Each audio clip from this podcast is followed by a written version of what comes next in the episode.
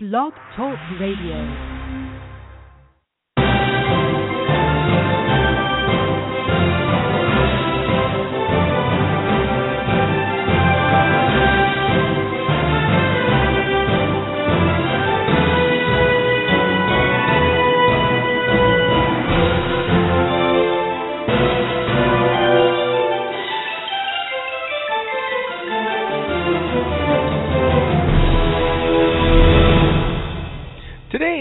Thursday, January the 22nd, 2015. Had to pause for a moment there, switch from 2014 to 2015. I don't know if you're still having that problem, but occasionally I slip up.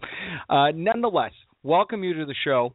Uh, over the coming weeks, I will be doing what you could call a series of informal, off the cuff interviews with a number of executives and experts from what you'd say are various areas of the procurement world regarding what I would consider to be the three most important questions in our industry for 2015, and at least that that's what I'm thinking. And uh, before we get to today's guest, which is Alan Veeck, who's Vice President of LA Sourcing Services, I just want to remind you that uh, while we are broadcasting live over these virtual airwaves of the Blog Talk Radio Network, the entire program is being recorded which means that if you can't tune in now, that's not a problem because you can tune in at your convenience on an on demand basis. Again, this is just one of the great, great features of Internet radio, in particular, Blog Talk Radio. Now, let's get to the discussion at hand. After all, it is off the cuff, and I welcome to the show Alan Veeck. Uh, Alan, how are you today? Hey, good morning, John. I'm doing fine. How are you? I am. I. You know what? I'm warming up. I don't know what it's like in your part of the world, but here we're, we went from uh, Christmas with no snow, which was unusual, to now uh, shooing away penguins from our driveway. well, we've got uh, a perfect zero degrees Celsius. I'll convert it for you uh, for your neighbors up north. Zero degrees Celsius, but uh, very little snow, which is uh, eh, it's about it's about average for this time of year in Pittsburgh. Now, now you see, just to, to give away my age, I, I grew up on the imperial system, much like you. I believe that that's 32 Fahrenheit.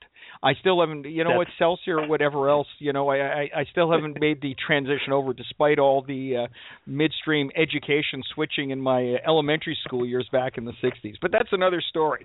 Nonetheless, you know, and, as you can tell, we're already off the cuff. But you know what, Alan? One one of the things that was interesting and and uh, about your organization, one of the reasons why I thought it'd be ideal to to launch this this informal discussion with you, is because of the work that you've done at Denali over the years and uh, the the variety of, of client challenges and uh, requirements that you've obviously uh, met or or attempted to to to provide in the way of services to to your end users, which which, which uh, is, is important to consider, because the the three areas we're going to focus on today require that kind of depth of industry experience. Let me ask you this, and right out of the gate Robert Handfield, who I'm sure you know uh, or have heard about, came up with a new book called Procurement's Value Proposition. And what he talked about was the generational gap. And that is the gap between those old pros, procurement professionals, and the new up and coming generation. And his suggestion, and, and I'll use the words definitive and definite chasm between the mm-hmm. generations of yesterday and today, meaning that there is nothing that the upcoming generation can learn from the previous generation. In other words, the market has changed, the the roles, the functions have changed so so dramatically, not just within the procurement realms, but also in other areas of a business, which is the the CIOs, the CFOs, uh, etc. What are your thoughts when you hear that, based on your experience? Yeah, so you know, I I would say I have seen that firsthand uh, across the course of the last 15 or 20 years, which is when I've been in involved in procurement. I've definitely seen that firsthand. I've I've witnessed coming from a time when I think we referred to what we did to our profession as purchasing uh, and then some confusion about okay, well, what are these other terms, procurement or supply chain? What what do those mean, and how are they different from purchasing? Um, and you know, so so not just kind of a mindset shift and a skill set shift, but also even the way that we talk about what we do. And I, and I think the way that we talk about what we do is an indicator that we're basically um, we're basically elevating the function. When whenever we used to talk about purchasing, I think what comes to mind for everybody is almost like an accounting um, uh, uh, image of somebody with uh, rolled up sleeves and the and the green eye shade uh, you know, really kind of pushing paper across the desk. Here comes another PO. Okay, what do we have to do to make sure that these goods get delivered to that department? Um, really, a very tactical, execution focused, paper pushing, non strategic function.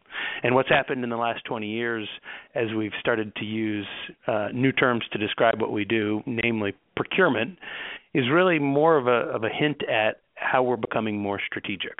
And I don't want to paint this as complete nirvana. I don't think we've arrived yet. Uh, I think that we're in the process of, of undergoing our transformation. As a matter of fact, I I think that when I when I was involved in in procurement early on. In my early days i thought you know i kind of rubbed my hands together saying well here comes the revolution. I, I love to love to partake in the revolution when when in actuality what i've found now 20 years later is there isn't any revolution. It's all about evolution. So we're still very much in an evolutionary stage getting toward that point where we all want to be which is a much more strategic function focused on uh, the, right on what uh, uh, what Robert identified which is is getting to a strategic value proposition. Procurement can be amazingly, amazingly important.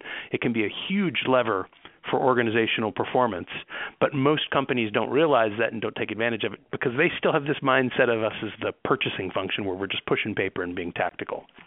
Okay, so here's the thing, though, and and here's the thing because it, what you're really talking about is that move from semantical uh, terminology such as the difference between purchasing and procurement to to a definitive uh, call it an evolution. Uh, where does that leave the traditional? Let's call them the traditional hmm. buyers or, or, or purchasing professionals. I mean, ultimately, mm-hmm. Uh, and I don't have statistics in terms of what, uh, what, what what degree of age they make up. Although there's some reports uh, saying that 70% of procurement professionals in 2013 are 45 years or older, which certainly wouldn't represent the generation next. But where does that leave them? I mean, because uh, number one, if they have no viable information to transition to the next generation, uh, and and, and the, the, the whole uh, role has been redefined do they have to force themselves at later stage of their career to relearn something, or or as as, as it was suggested by by an IACCM uh, uh, some, Tim Cummins, who said in Aberdeen, they said 47 percent of of procurement professionals today will be redundant within the next year or two. I mean, is is is this basically the end of the line the the the meteor strikes the earth, the dinosaurs, and I'm I'm probably going to be including one of those, are, are done, and this new generation is just going to emerge completely different. I mean, is there nothing that can be handed over or transitioned over from one generation to the next? Yeah, so so that yeah, there are many parts to that question that I can answer. First of all, what I would begin by saying is there is always going to be some degree of transactional executional work that takes place inside procurement. So the, I think of I think of the three um, the three elements of work that need to be done in in procurement, I think at the highest level, you've got to have some strategic work that's done. So this happens at the leadership level. So people who are chief purchasing officers, chief, procurement officers, people who are uh, vice presidents, directors of indirect materials or direct materials. Uh, I think in this group, certainly you'd put it put the new era category managers into that group. You've got the people who manage who might have in their title strategic sourcing. There's a strategic function. Number one. number two there's very much a transactional or executional role in procurement. So this uh, is a lot more along the lines of, of things that have to be done, but you but you can't put them in the third bucket, which I'm I'm getting to, which is the automated bucket. So, you know, new elements of of e-commerce, new elements of technology that allow you to just completely automate certain functions go into this last third bucket that's the most transactional of all. So i think that in essence for you know what, what or what you were asking in your question around what happens to the people who aren't able to upgrade their skills perhaps to get to bucket number 1 the strategic bucket i think that there's always room for a bucket number 2 where you have to have people doing work. The problem that we're looking at today is a lot of those jobs don't necessarily need to sit in high cost countries, right? So a lot of companies are pushing those to to low cost countries. You know, the favorite favorites being parts of Asia, parts of India, you know, all all of all other parts of the world. Uh, so I don't think that there's necessarily no place for these people. It's just a harder place. It's a smaller. It becomes a smaller a smaller place for for them to find uh, where they need to sit. Now, I would also say I don't necessarily view it quite as as bleak as maybe some of the quotes you were pulling out or how some other people see it. Because with the clients that we're working with what I'm finding more and more is that while it's hard for some people to transition into bucket number 1 to become truly strategic it's not impossible. And we've spent a lot of time at Denali really building out a program for that that involves basic blocking and tackling elements like uh, like training, but it inv- it also gets into a little bit more of a new way of thinking about changing behaviors, which is really about motivation and about providing coaching and providing ways to help people get over that hump, get over that that activation barrier so they can become really strategic. And we've seen uh, at several of our clients where we're implementing this and we and we're doing it largely in the function of category management. We're finding that we're having some pretty good results. Not uh, you don't get everybody to Fulbright, but what you do is you you you find as, as you look at a category management function across a company, you'll find that you've got basically three groups of people. You've got people who are doing strategic category management today. Call that maybe something like 10% of the category managers.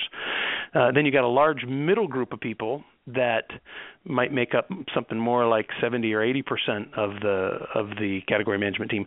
These people who are doing some degree of strategic category management or have a desire to do some degree, but don't necessarily know what to do. You got to provide them some training. You got to provide them some information and some coaching. Then, like in any good distribution, you've got kind of the tail, which is some people who just don't plain don't have the skill sets or the desire to develop the skill set to be a strategic category manager sitting down at the end. That might be 10 or 20 percent of an organization. So the job of a good strategic CPO today is to is to figure out what to do with that bottom end of the distribution. So can we put this 20% of people into can we repurpose them in other roles? Can we give them roles that better fit what their skill set is or do we have to transition them out of the organization? Then you have to focus on this middle group, the biggest the biggest hump, right? And figure out okay, what can I do to get these people above the bar so that they're strategic in their function. And then you got to reward and make sure you retain and support that top piece, your your biggest strategic performers, and make them the leaders of your entire team. So there's a there is a there's a big shift happening today for sure. But I'm, maybe I'm not quite as bleak as as some others might be about uh, about how it's how it's turning out.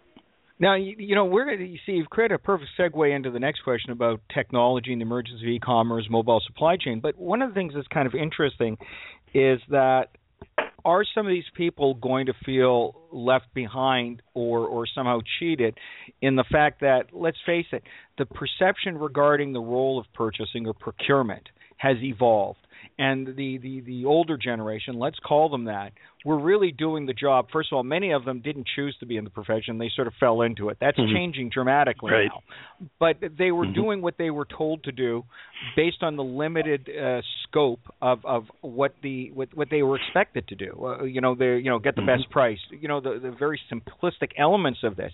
I mean, th- this is now all changed significantly. Are companies equipped? Who themselves are just getting used to the strategic element of, of, of, procurement, are they equipped to provide that kind of knowledge and education, or will that originate with associations who are who are who are who are, who are scrambling to update their curriculums? You know what I'm saying? Is where is this source of mm-hmm. potential upgrade going to originate within the company?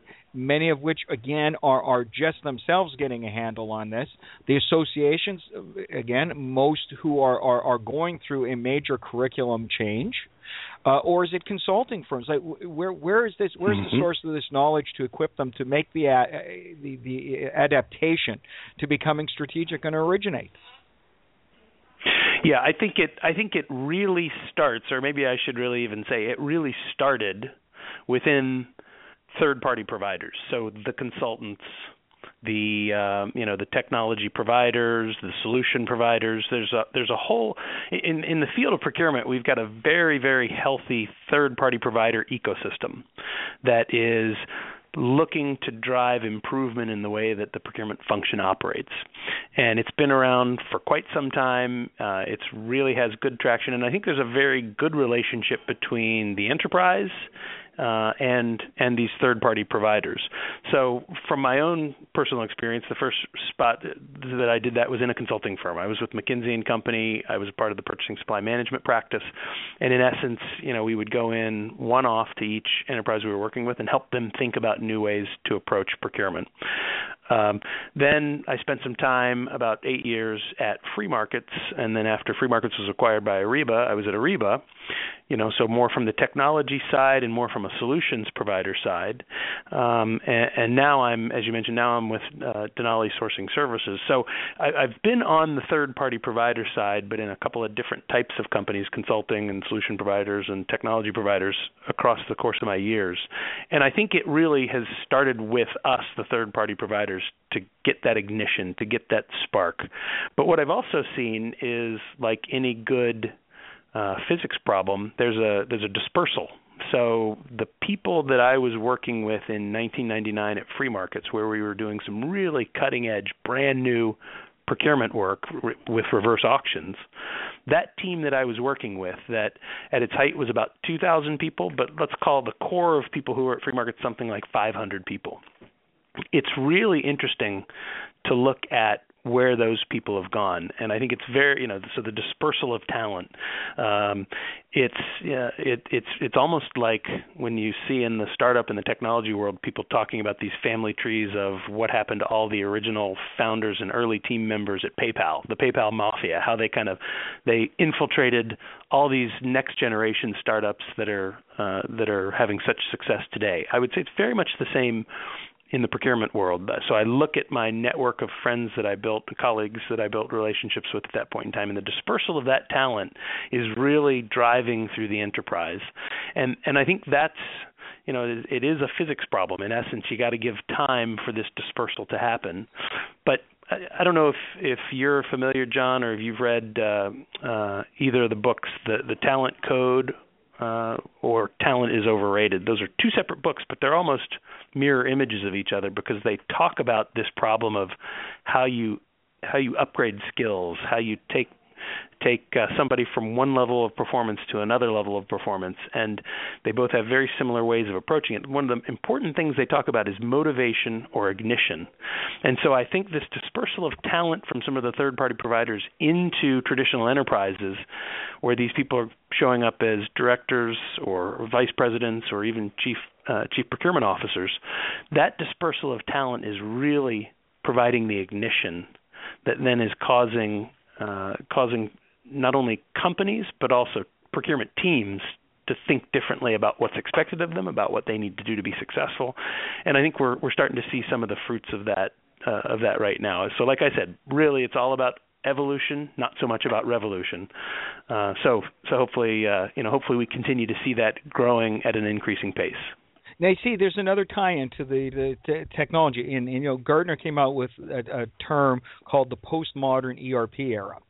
And a lot of the people originate, let's say, let's talk about the Ariba and the free markets and and and and and, mm-hmm. and the the original tech companies, where many felt within the the scope of their their work that they had honorable intentions in building the solutions, but as soon as Wall Street and the investment community got involved, uh, they were literally forced into doing things that they themselves did not necessarily think would work. Is this disbursement now giving the the, the opportunity to to redo for some of these uh, the, the, the these former uh, players with these companies. You know, like you call the PayPal mafia, but you know within the realm of the ERP uh, sector uh, or, or group. I mean, is this now a chance for them to affect change from the customer side based upon the experiences uh, on, on, on, let's say, the vendor side of the equation? Yeah, I, I I think it absolutely does. So uh, maybe it's a natural evolution that you that you see of of more people on the third party provider side finding their way into the into the you know the various enterprises across across the globe. Maybe that's just a very natural evolution that happens as a person matures and they become uh, you know mature in their field and they they get a little bit older. They're looking for a little bit more stability. I know that certainly from my own point of view, I've I've been on the third party provider side my entire life, but there certainly have been points in time when I've had choices about what I'm going to do next with my career where I've I've thought I've I've kind of arrived at um, at a at a decision. Do I want to continue to drive change in the procurement arena on the third party provider side where you maybe have a little smaller lever of influence but you've got a bigger lever of creativity. So you're allowed to do a little bit more of the way you think it should be done, but it's harder to convince others to go your way. Or should I take the other road, right? Should I should I jump into the enterprise? Should I take a, a VP spot in a in a large blue chip, you know, twenty billion dollar revenue plus company, where you have a little bit less ability to be creative in what you do, but that's okay because there's plenty to do that's in the quote unquote not so creative. I mean, stuff that's been done in the last 20 years still hasn't necessarily made it out there uh, to the to the big enterprises. But you do have a much bigger lever arm in ter- in terms of driving influence. You you have that twenty billion dollars of spend of, uh, of goods and services spend that you can you can apply good principles against. So yeah, I do think I do think we're starting to see that dispersal happening, and uh, and those good practices finding their way into the biggest companies, uh, and it's an exciting an exciting transition to see certainly an opportunity for redemption in some cases. Now, let me ask you this about the technology, because technology has changed. We are no longer dealing with these overarching, multi year, uh, progressively painful exercises of implementation. What we're going to now is we're dealing with e-commerce. We're dealing with the blurring the lines between B2B and B2C. We're dealing with the mobile supply chain, wearable technology, and all the factors that are coming into play here. Uh, and the demand for on the part of let's say the, those in, in procurement saying I want the same experience at work that I get at home when I buy something. I mean, is that Um, a, a, a, part of the element to which you referred to that outsourcing or or, or low cost country uh, sourcing element of where technology it may may be it may not be a geographic location but a technological location because one person can now do the same work as five people. I mean, is that part of is that part of the evolution of the technology where now it can be implemented within a matter of days or weeks as opposed to years? It's not complicated and more and more people are connected. I mean, is that part of the is that part of the thinning of the herd uh, type of factor or effect? Yeah, it, it certainly is. So one of the one of the that I've seen uh, address this question that you just asked is really, uh, and this is within the last five years, a really strong focus on thinking about uh, th- thinking about procurement being a customer service function.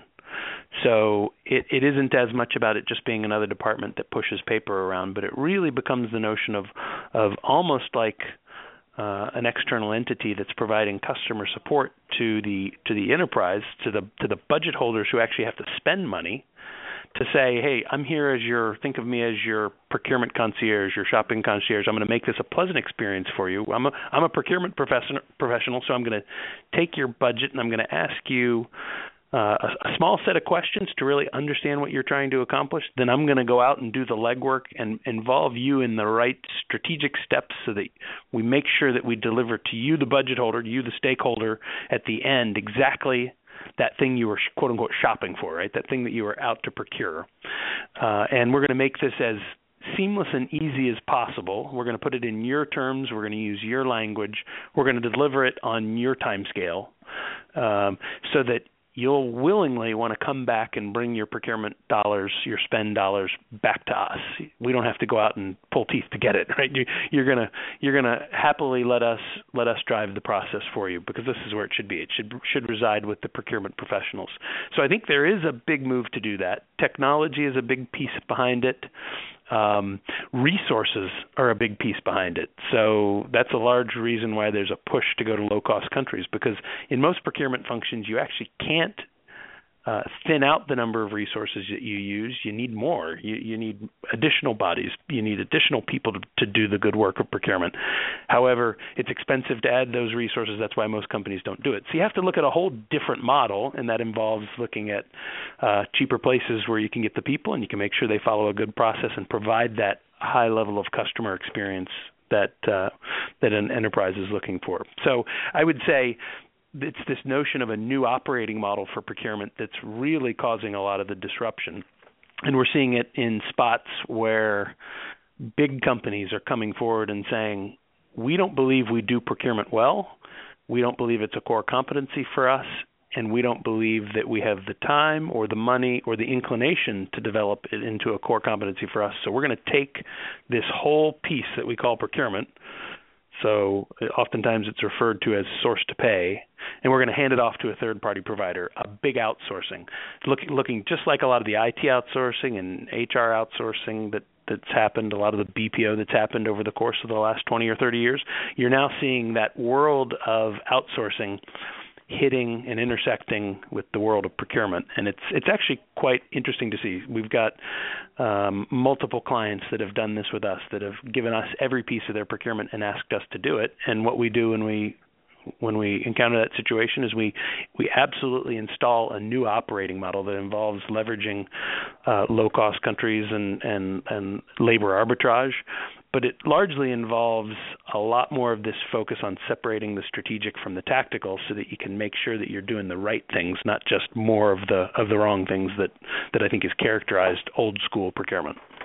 So in essence, and, and then this will lead in the next question in terms of public versus private sector, but in essence, what you're doing is removing distracting noise levels of the functional elements of procurement, outsourcing those so that you give your organization the, the, the, the resources and the time it needs to focus on the more strategic aspects of, of, of the procurement practice. Yep. I mean, is that a safe that's, way to put it? That's that's absolutely the right way to put it. When I'm talking to to prospects about this, I refer to it as what we all learned in second grade social studies, which is the advancement of civilization happened with several things, but most notably with the division of labor. Uh, so that's all this is is old-fashioned division of labor, where you're saying rather than taking our smart resources and making them do a bunch of dumb things, so doing a bunch of tactical things, let's let's divide the labor and let's give to the machine what belongs to the machine. Let's automate it. Let's give to low cost countries who can manage simple processes. Let's give them the tactical work. And then let's take our most uh, highly trained and able resources, and let's give them the strategic work and only the strategic work, so that they're focused on doing that most important work. So it's just it's just old-fashioned division of labor, and we learned that when you divide labor, the overall economy, the overall culture becomes more efficient, more productive, and that's what we're seeing in our clients where we where we affect this sort of division of labor. Now, is this going to be an obstacle to this evolution that, that you call it in the public sector? Because obviously, uh, you know, without without getting into the how public and public uh, or, or public and private sector procurement is different. I mean, the reality mm-hmm. is is that you're not going to see governments necessarily outsource procurement practice. I mean, one of the biggest challenges whenever initiatives have been launched is the fear of jobs and the strength of the public uh, workforce and the the unions involved with that. I mean, it, does does the public sector have a different track because of the fact that they're not going to likely outsource these functions uh, to to the future than the private sector. Yeah, they do. I, I would I would uh, maybe I wouldn't characterize it as much of a different track as I would say as a different timeline because I think they I think they will the public sector will, will also follow the same path. They'll just do it a lot more slowly. They'll take their steps a lot more slowly for all those reasons uh, that you highlighted. And you know, we we certainly saw it on the adoption of basic e-sourcing technologies. It happened first in the you know in the private sector, uh, and then it then it kind of came 10 years later to the public sector in a in a big way. Um, so it, it's it's going to be the same thing with this. The, the private sector is definitely going to lead the way. They have uh, much more accountability. They have much more uh, focus on driving this bottom line performance, unfortunately, than the public entities do. But that's just the way that the world works.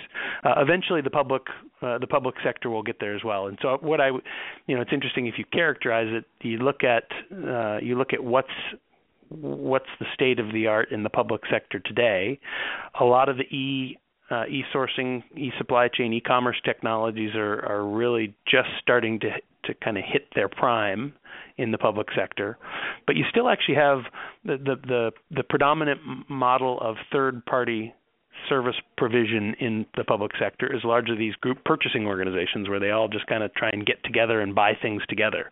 So, you know, a great example this time of year is road salt. Everybody, you know, 37 counties come together and they all agree that they're going to buy road salt from uh, from from Cargill at the as a big entity, so they have greater buying power. Uh, those sorts of things are state of the art in the in the public sector, where I would where where we would certainly say in the private sector, those have largely come and gone, and and have and have been realized as being less effective than just doing good strategic sourcing, good strategic procurement on your own. So in essence, what you're saying is, is inevitably both the public and private sector will end up in the same place. The difference is, is that the public sector route will be more circuit. Uh, what, what would you say? More, more elongated. Yeah, more elong more elongated through time. It's it's uh it, the the great analogy there would be so I I went to graduate school out in uh out in California. I was in in Northern California. So I lived there for about 6 years and then to get back closer to family when when we when my wife and I started having a family, we moved to Pittsburgh, Pennsylvania. And it, I hadn't lived in Pittsburgh before, but I moved in and got to know several people and and everybody said you know as i as i got to know the new town, I would ask them, you know, where are the nice restaurants? Where's where's this? Where's that? Where are the new where are the new things that I'm used to having out in California? And everybody said, "Oh, just wait 15 years. It'll get here."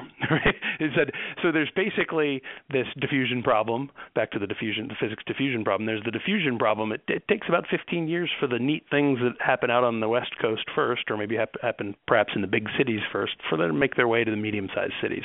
And it's it's the same between private and public. I think eventually those good procurement practices will hit the public sector. It's just going to take uh, perhaps even longer than 15 years for them to get there because there has to be a drive of accountability from the people who are the quote unquote bosses of the public sector, which are the voters, and you know, so there's going to be a, a need for that demand to drive strategic procurement and to get the results that come from that in the public sector. All right. So so so the end result is ultimately that there is a generational shift, but it's not revolutionary, it's evolutionary.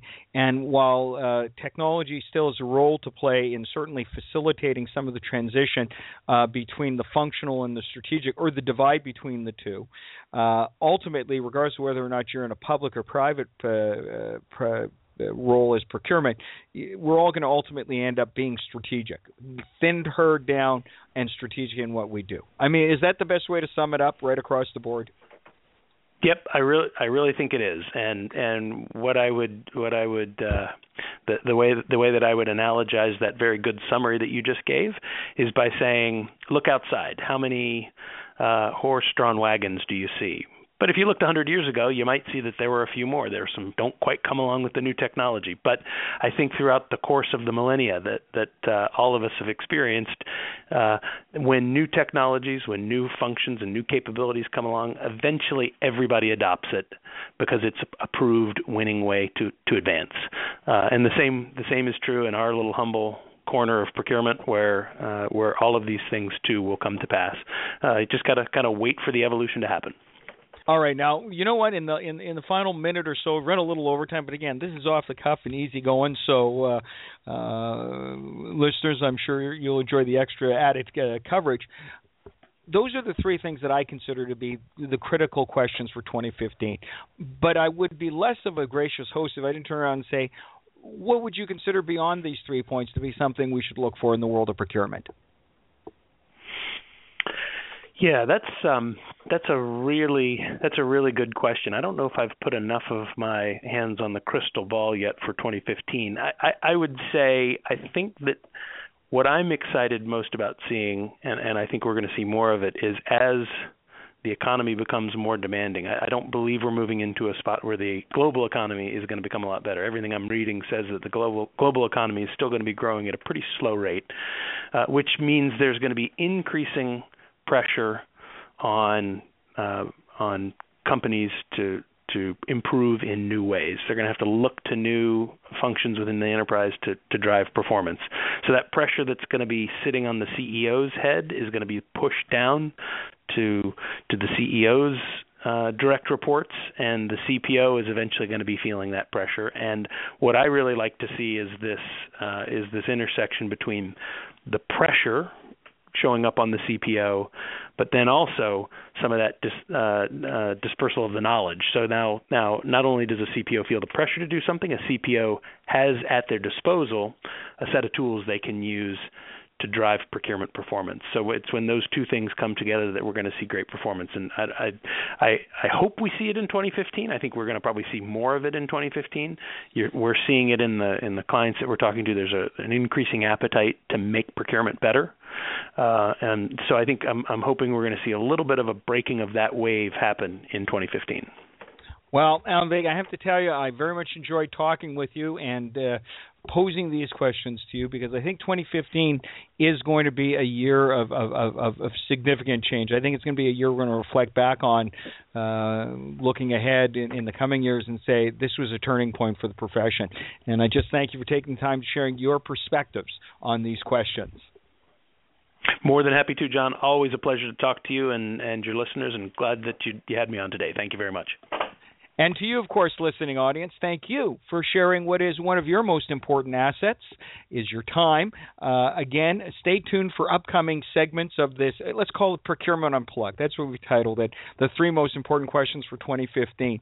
Uh, as we take this journey in, in what will be, as I uh, just alluded to with uh, with Alan, uh, a, a, year of great change. And I don't I don't think we'll know the significance of it uh, in the immediate future, but I think in coming years we'll look back on 2015 year as, as being being a turning point for the profession.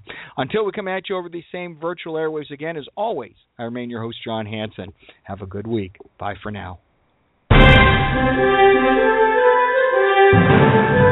Thank you.